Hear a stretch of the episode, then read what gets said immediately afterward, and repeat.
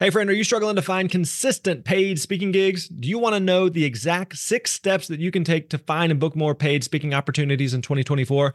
Well, we want to make that easy for you. We've created a new free resource with the help of Dan Irvin, one of our highly successful speakers on our team. Dan has booked over $100,000 in paid speaking gigs in the last few years, and his six step process is going to help you maximize your chances of getting booked and paid to speak in any industry. You're going to learn how to get started prospecting, master discovery calls calls and proposal emails and so much more. All you got to do is go to thespeakerlab.com slash steps and we're going to send you this 18 page guide straight to your inbox. Again, that is thespeakerlab.com slash steps and you're going to get that free guide. Hey, thanks for listening. You're awesome.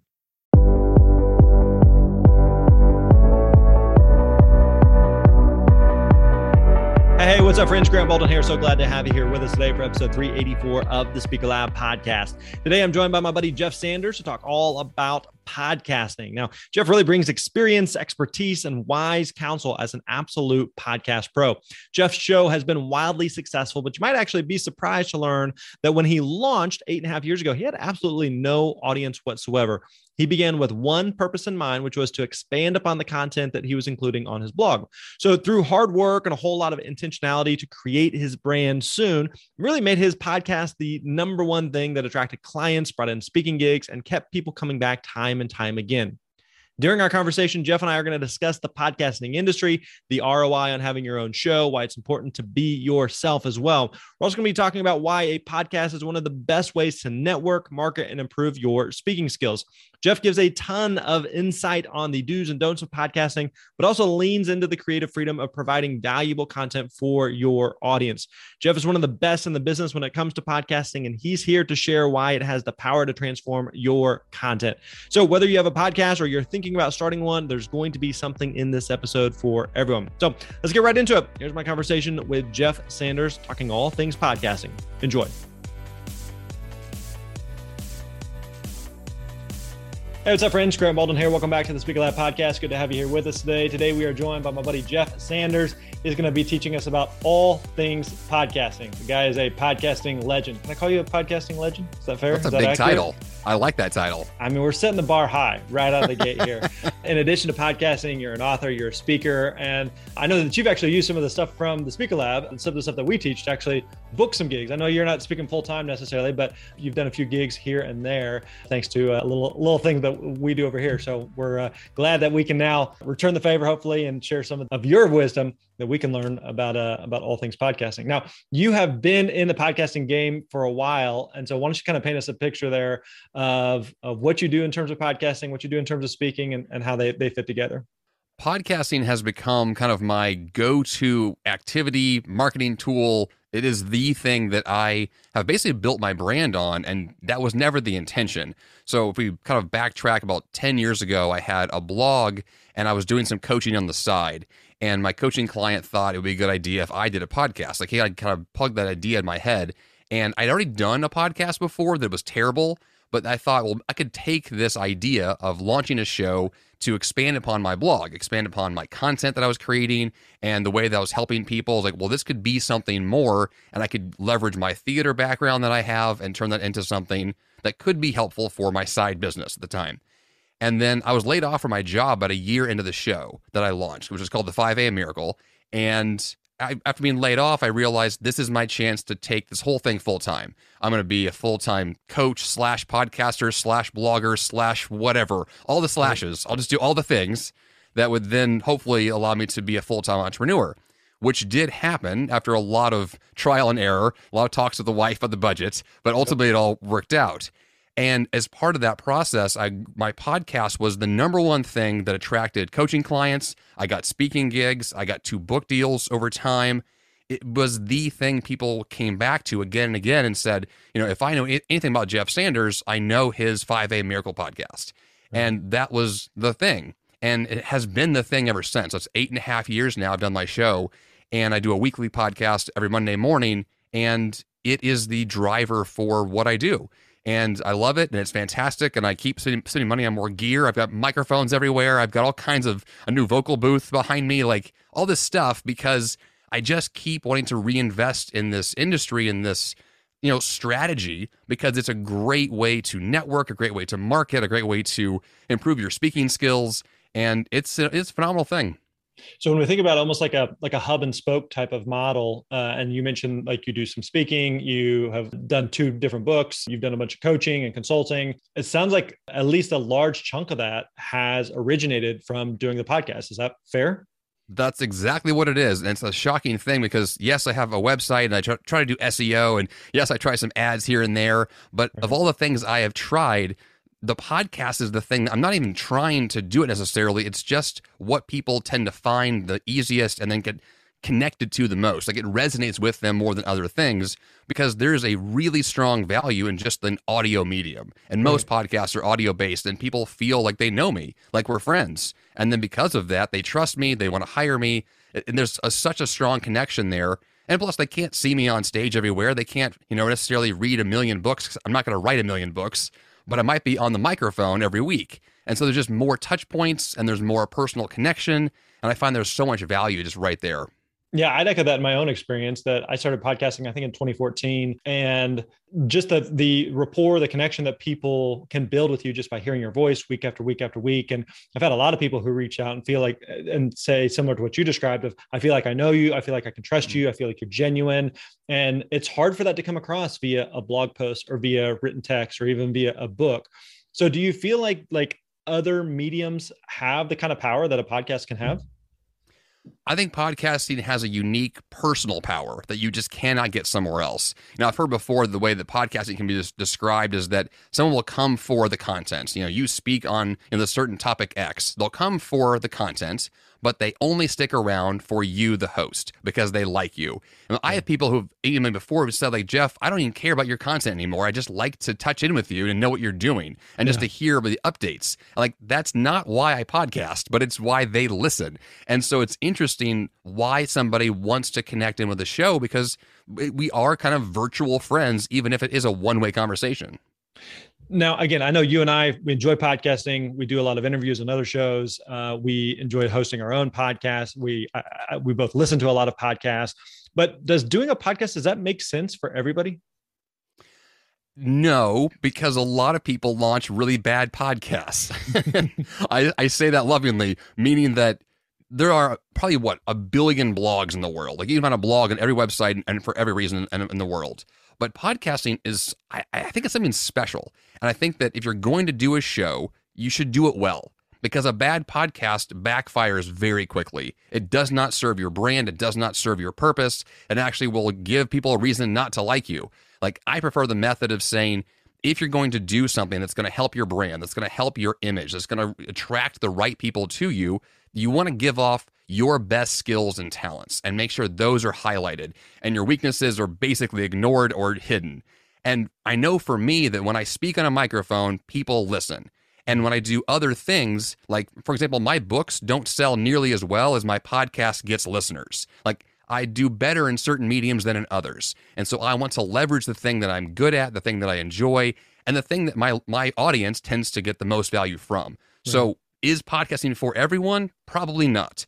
And if you're going to do one, I think that you the bar isn't necessarily super high, but you can launch a good show with a little bit of effort, and that can be enough to add that to your arsenal of touch points for your audience, and that can serve you. But if you're going to take the super easy minimalistic approach and not put the effort in, I think it's going to backfire. Yeah.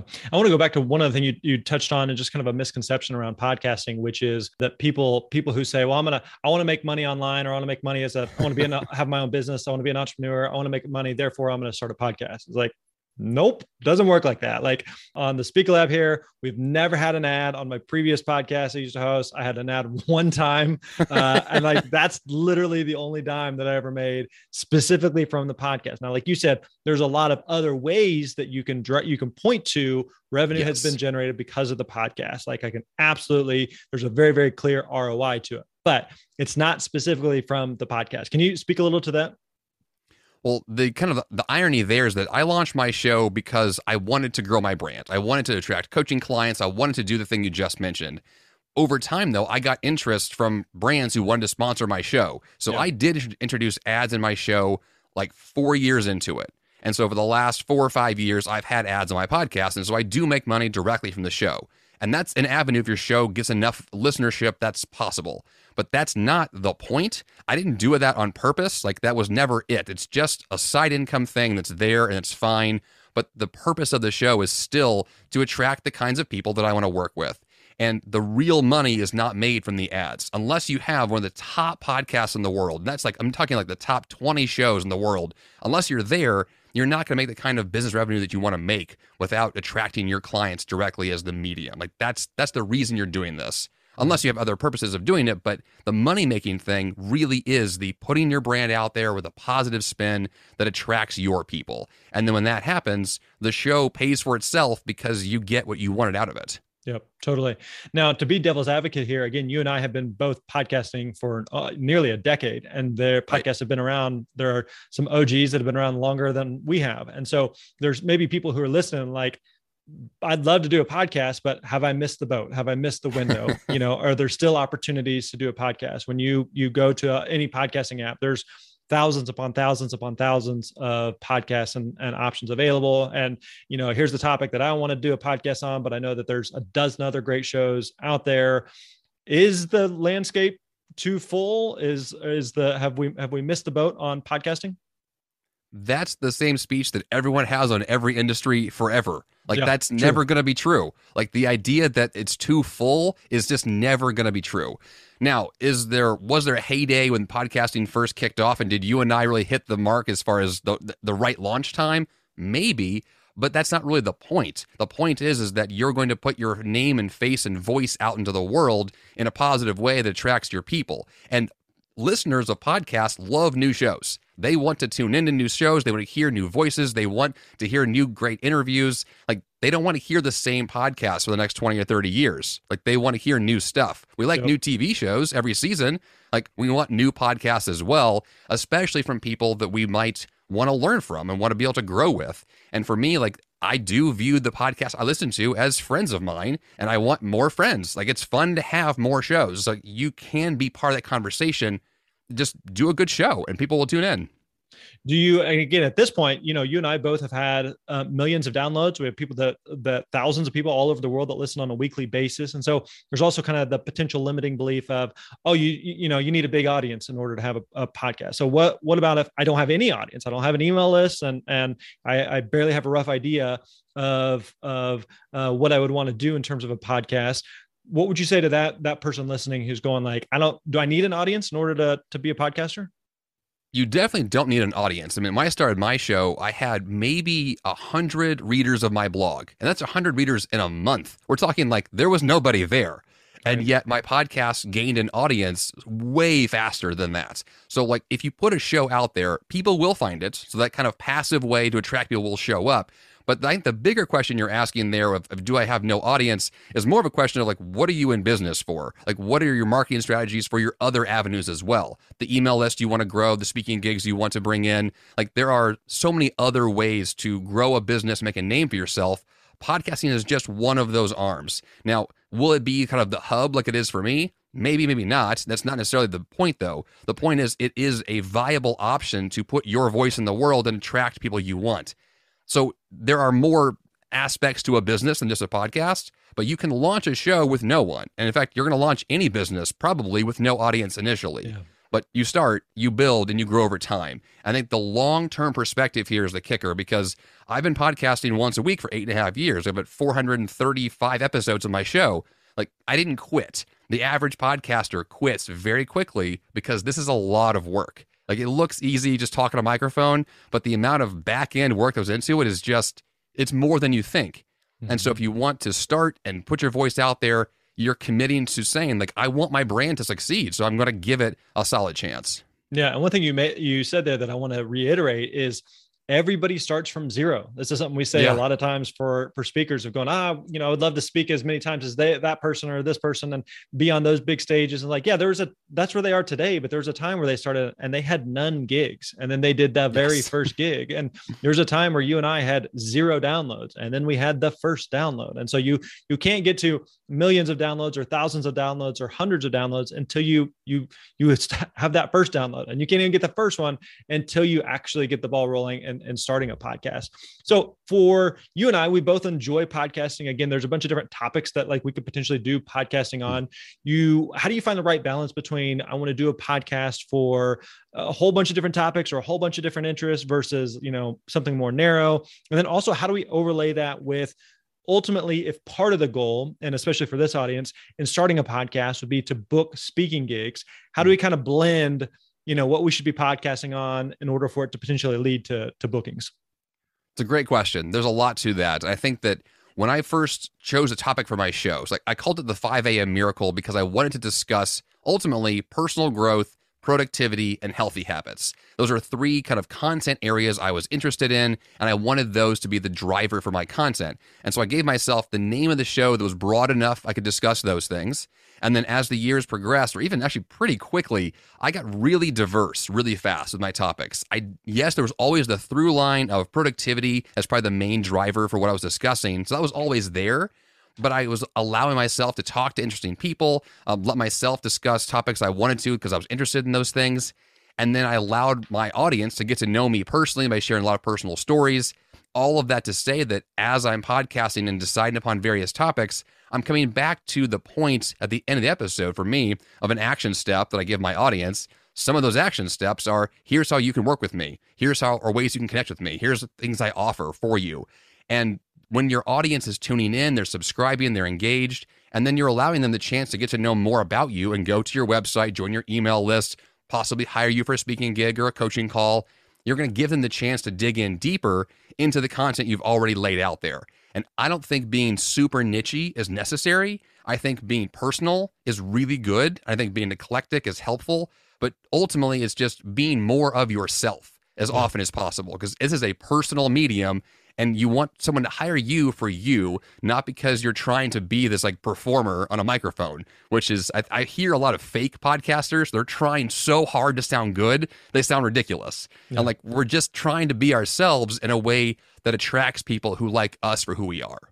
Do you have any thoughts on on format and even length of show? Meaning that there are, you know, you and I both do a lot of interview podcasts and really enjoy that format. Occasionally, I'll do some solo episodes or something with like a, a co-host type of vibe. Even like length, I know a lot of times we try to keep ours to half hour or so, but there's also podcasts that are five ten minutes and some that are an hour, some that are several hours. Right? What's your thoughts on that? On format length that that shows should be?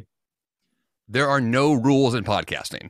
You can do whatever you want. Like yeah. anything that I will say, you can completely ignore that, do your own thing, and still succeed. So yeah. the good news is there's a creative just openness to this. There are plenty of podcasts that have short episodes that are five minutes long, and every day is like a little five minute tidbit. There's some like Joe Rogan gets a lot of attention. His episodes are three or four hours long. Like yeah. you can do whatever you want. I'm kind of like you. My uh, episodes are 30 to 40 minutes, somewhere in that ballpark. With interviews, I give a little bit more leverage to go longer. If it's just me talking, it's a little bit shorter. But in general, I'm just trying to make sure I give my audience enough time to discuss a topic well, and then I shut up. So I don't want to babble forever. I'm not interested in rambling. I mean, my show is about productivity, so I want to be efficient. And so to a certain degree, it's like I want to get to my point and stop. And I think that at the end of the of the episode, the question is, did you provide the value you wanted to your listener? And if you did, then the episode's over and you stop. If you want to continue and make the show longer, just make sure you're still delivering and you're entertaining value to uh, allow someone to continue to engage. And if the show has lost its touch, lost that energy, uh, then you need to shorten the episodes to make sure that whatever length it is, it's good content the whole way through. That's the, the only real test because I've heard, you know, episodes are three hours long and listen to the entire thing. I've had others that are 10 minutes long that I'm bored in the first two minutes. Like it's about the engagement and really providing that value there. One of the other benefits I've found with interviews is it's an excuse to connect with people that maybe wouldn't ordinarily give you the time of day. Not because they're Absolutely. mean, not because they're jerks, but we're all busy. You know, uh, you you're. I'm busy, talking to you right now. I mean, look at this. exactly. You know, like, uh, and, and and so there are. I find it as a reason to reach out to someone who, again, they're busy, but just to say, hey, I would love to come. I'd love to have you on the show. Let's chat. Let's just happen to record it. We're probably going to talk a few minutes before the recording, a few minutes after the recording. And I've built some great relationships that way with, again, people that wouldn't otherwise normally be able to, to give me a, a ton of time or anything. Again, not because they're a bad person. I'm, I'm the same way. There's some people, they just reached out, Hey, can I pick your brain or can I buy you coffee? I'm probably going to say no. But if they said, Hey, can I do a podcast interview? and probably ask you a lot of the similar questions. Like there's a decent chance I'll be interested, you know? Have you found that to be the case as well for you in terms of the benefits of networking? Networking is probably one of the biggest benefits of podcasting. I've done over 200 interviews on my show, and most of those are unique one time interviews with these guests. So I have a few repeat guests, like my wife, for example, is the most common guest on my podcast. Aside from her, like I'm talking to new people frequently. And those people are people that I definitely would not talk to otherwise. Like the, I mean, my biggest, probably the biggest name guest I ever had was Deepak Chopra. Like he's internationally known for a lot of things. There's a, such an opportunity to talk to amazing people and to network with them and have that relationship that you can then partner with them somewhere else. You could have a future business deal with them. Like there is that chance for that to form. And podcasting is an awesome excuse to ask them any questions you want. Most people are very nice, very willing to talk to you for 30 minutes, maybe an hour. And that's a lot of time to really dig into something. And so, if your goal is to meet awesome people, podcasting is really easy to make that ask. Oftentimes, and these people won't even like, question, like, how big is your show? How many listeners do you get? Oftentimes, they just feel honored to be on a podcast and they're going to say yes to the invite. So, you just ask, and then it happens. Hey, friends, I got a question for you. Considering where you are in your speaking journey, what are your next steps to take your speaking career to the next level? If your answer is, I, I have no idea, or I have too many ideas, I don't know where to start, let me give you what I believe is the best next step that you can take. I want you to book a call with the Speaker Lab team today over at thespeakerlab.com slash coach. Again, that is the speakerlab.com slash coach to see if our personalized coaching program is right for you. We have helped literally thousands of speakers from all over the world find and book more speaking gigs, and we'd love to see if we could help you as well. Our personalized coaching program features done for you websites, done for you demo videos, weekly coaching calls, access to all of our educational content. We find speaking leads specifically for you, and so much more. You've got the talent, you've got the drive. Let us give you the plan to execute. All you got to do is book your call today by going to thespeakerlab.com slash coach. Again, that is the speakerlab.com slash coach.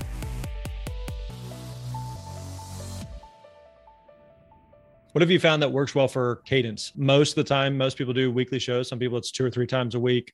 Is there too often or not enough that you would recommend? Daily shows always fail. So don't do daily. That's the, the worst idea I've ever seen. Um, actually, there was a guy commitment. that I met, a, a guy I met at, a, at an engagement three years ago, and I just recently talked to him again. And I asked him, I was like, "You told me you were going to launch a, a daily podcast. How long did it go for?" He said six weeks, and then I quit. I'm like, I knew it because that's how these things go. So don't do daily. Um, the most common is weekly. People tend to like the format. That's what my show's been for a long time. Most podcasts are weekly. If you do more than that, that's great, but you want to make sure that your audience wants to have more touch points from you. I mean, I've done experiments where I've done my show every, you know, twice a week or three times with like extra content. It can be helpful. It's not necessarily required. It's really the question, honestly, of time because podcasting takes a lot of time. And so if you have a good system, you can put out more content and your listeners want that, then you can go for it. I would do nothing less than once a month, or else people will think you don't exist. And so there's kind of a balance you want to strike in there of how often you have the time to produce good content and connect with your audience consistently. And as long as you're consistent, they'll keep coming back again and again. Well, and one thing you've referenced a couple times too is the idea of experimenting. You know, so experimenting mm. with length, experimenting with uh, frequency, experimenting with format, and so like you can just try all those things. You know, and, and oh yeah, for for you and for the audience, you may just try something, and the audience is like, "That was dumb. Never do that again." Other times you're like, "That really worked." You know, it's just kind of let's throw something against the wall, and for whatever reason it stuck. And so how do we incorporate more of that? Or hey, that you know that guest or that topic you just had, please talk about that more. Can you expand on that? Like that's helpful. So, but sometimes you don't know until you're just again kind of experimenting. So don't feel like, you know, okay, I have to do a I'm going to do a 30 minute show once a week for the rest of my life. Like commit to doing like a certain number of episodes there, but if you decide like, hey, something a little longer or something a little shorter or this type of cadence is better, then it's okay to, to pivot to that and and uh, to adjust to that. And you also get a lot of great data from your podcast host. So, whichever one you choose, there's a lot of them out there. They're going to show you download data per episode. You'll see right. how much engagement you have. Apple Podcasts actually has a really great uh, breakdown now to show you your listener as they're tuning in over the course of an episode. So, you'll see the drop off. You know, so uh, you'll start with you know 400 listeners, and by the end, you've got 120, and you'll see when they disappear in the show. So, you can actually see in your content how people are engaging and what they like and what they don't. I know that for my ad segments, people will hear the ad, they drop off, and they come back after the ads are over because they're skipping ahead. They're fast forwarding through the ads. And I can see that, which is so fascinating. But like you learn about your listener, you know what they want from the data, and then you can pivot from that alone or survey them and ask them, like, what do you guys like for that I'm producing? And then just do more of that stuff. Well, and so you mentioned, let's talk about that for a second. You mentioned hosting, um, podcasting equipment. You know, sometimes again, it can be intimidating and daunting. And like, I'm not, mm. a, you know, super technical person. What are the must haves? What are the nice to haves? What are the, you don't need this, don't even think about it? What kind of gear do we need? The Blue Yeti is the most popular microphone that I hate the most. Do not buy the Blue Yeti for two reasons. One, everyone has it, but two, everyone uses it wrong and it's not a good microphone for podcasting. It's a condenser microphone that picks up all this room noise, makes you sound like you're in a cave. Yeah. So don't buy the Blue Yeti. A second piece of advice you're looking for a basic USB dynamic microphone. That's the key. They write that down USB dynamic microphone. If you get one of those, um, could, there's a number of them out there. Uh, the Samson Q2U is a good brand. The ATR 2100, another good one. These are less than $100. Yeah, they're less than 100 bucks. They sound good. They get the job done. You can start with that. And then if you want to down the road, you can invest in the fancier stuff that I have, but it's not required. I love my setup that I rebuilt during COVID and it was fun to rebuild a whole studio. But I was also seven years into my podcast when I did that and 10 million downloads into my show when that happened. So I didn't have that for years. I used very basic stuff and it worked really well for a long time until I wanted to upgrade. So it's not required to invest in the gear. However, the big catch to this is audio quality does matter. So if your show sounds like dirt, don't publish it. Like get it fixed, hire someone if you have to, learn, watch some videos. There's tons of them online. Just make the audio quality decent before you put it out there. And because listeners will tune out, they will stop listening if your show is really difficult to hear. Other than that, if you hit like an average quality, they'll stick around if they like you. And then later on, you can go to NPR if you want to, but that's not required. How do you think about editing? Do you do a ton of editing? Is it just kind of, hey, we hit record, whatever comes out, comes out? How do you think about that? editing is it dep- depends on the quality of let's say it's, a, it's an interview uh, you know content so you and i are chatting and the con- it goes pretty well back and forth and there's no real you know glitches there's no you know fire hydrant you know, in the background there's no crazy loud noises there's no I have a baby in my house right now, a little six week old. Like if she starts screaming in the background, this interview is going to be tough to publish without cutting that part out, right? The really extreme stuff you can cut out.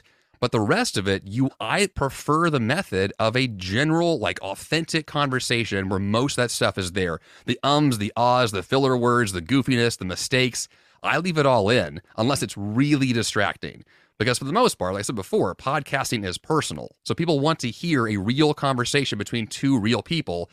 If it sounds overly polished, overly edited, like you're trying too hard, it better be like literally NPR, NPR level quality of production, or else it's going to come across as just a goofy, choppy, like not entertaining or enjoyable show. Yeah. And so I prefer the method of saying, here's me, here's my guest, here's us chatting. Isn't this great? And we move on. Yeah. So minimize the editing because otherwise it's a time suck. You could really get like drained from a lot of energy there that's just not necessary. If someone's not you know, there, there's people I would consider myself tech savvy, but I don't know anything about mm. audio editing. And so even from the beginning, I hired someone and I just paid them probably someone on, on Fiverr or an Upwork and just yep. paid them per episode. Uh, do you still do you, would you recommend someone do their own editing or hire someone? And again, when I say editing, again, I would agree with what you just said. It wasn't anything of like, let's go through and cut every little thing and chop it up. it was like, add the bumper music, add the intro, yes. add the outro, and make sure it all sounds good and is whatever needs to happen there. And then give me an MP3 file that we can do whatever with. Do you recommend someone does that themselves or hire someone, or how should we think about that? My general take on technology is I like the philosophy of do it yourself first and make the decision number one, am I good at this? Number two, Can I do this quickly? Number three, can I hire someone else to do it better and faster and cheaper? And if you go through that kind of, of a you know Q&A with yourself, you can determine which aspects of this are good fit for you and which ones are not. You know, most of the clients I work with, they're going to do the hosting. They're the talking, you know, they have the microphone, they will actually do the podcast. It's their voice, their show, but then they'll ship off all the rest to somebody else because they're not going to touch any of the audio editing. They're not going to buy the software, learn how to use it. I like, I mean, I'm, I'm, a tech guy. I like to get into the details. So I still do the full thing for my show. Like I edit everything, I understand the process. Yep. But I also taught myself over years how to do that and get better at it. And if you're not in a place where that's important to you and there's a, a better use of your time to make more money and build your brand in a better way, then do those things instead and hire out someone else to handle everything else. You know, I love the idea of someone learning these things and, you know, learning how to fish and then doing it themselves.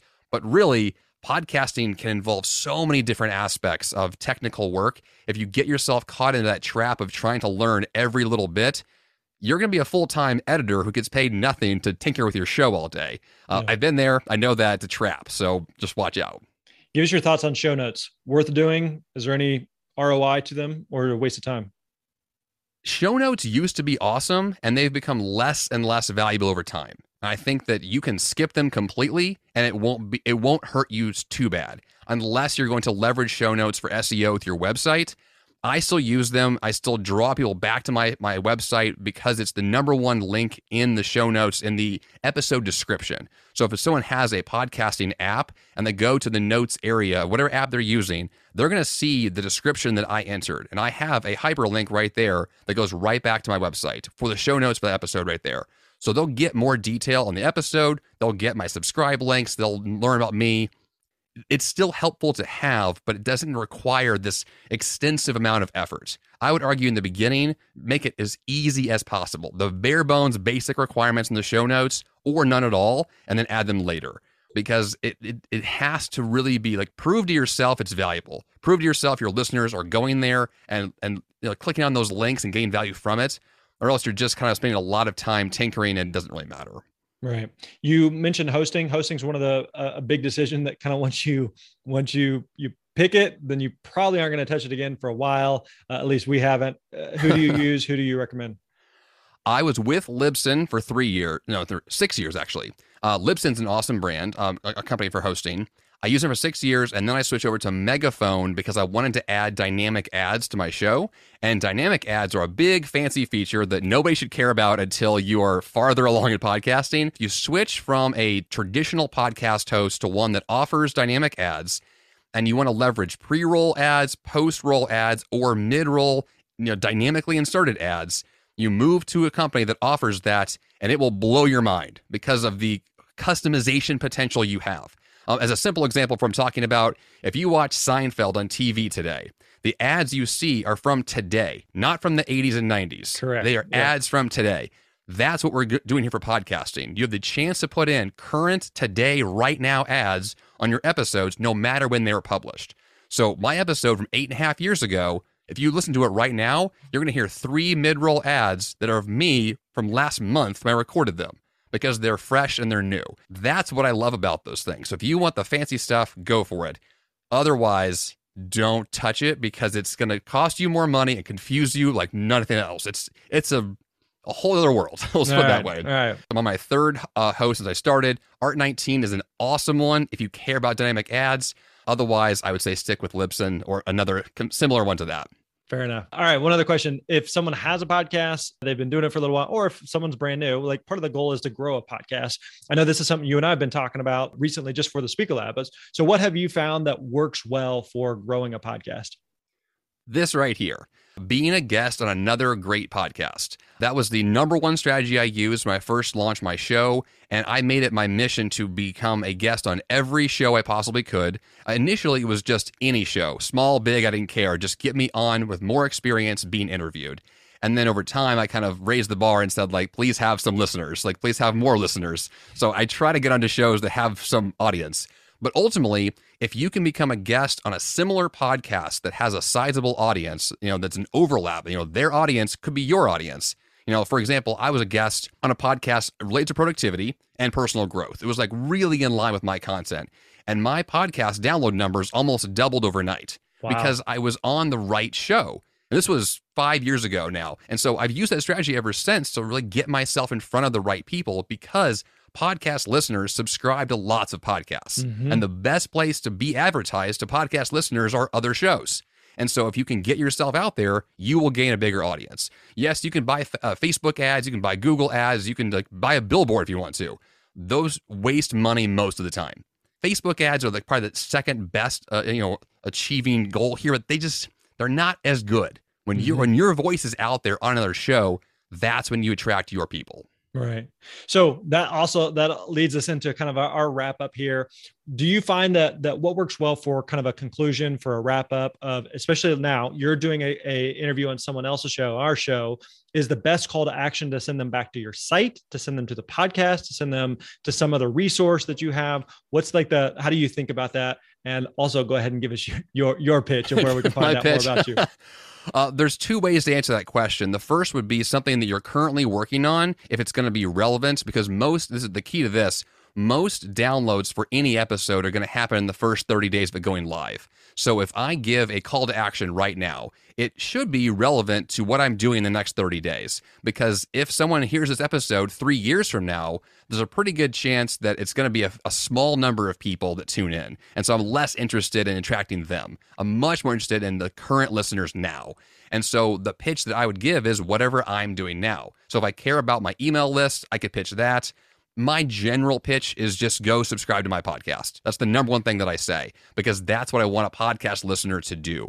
And there's a pretty good chance they're already on their phone and they already have their app available. So it's an easy thing to just say, let me add Jeff's show right now, as opposed to saying, go do something that you can't really do that's kind of awkward. Because a lot of listeners are doing chores, they're out for a run, they're driving their car to work they can't just pull over and like pull up a complicated website to go somewhere. Like it's got to be a simple call to action that they're going to remember.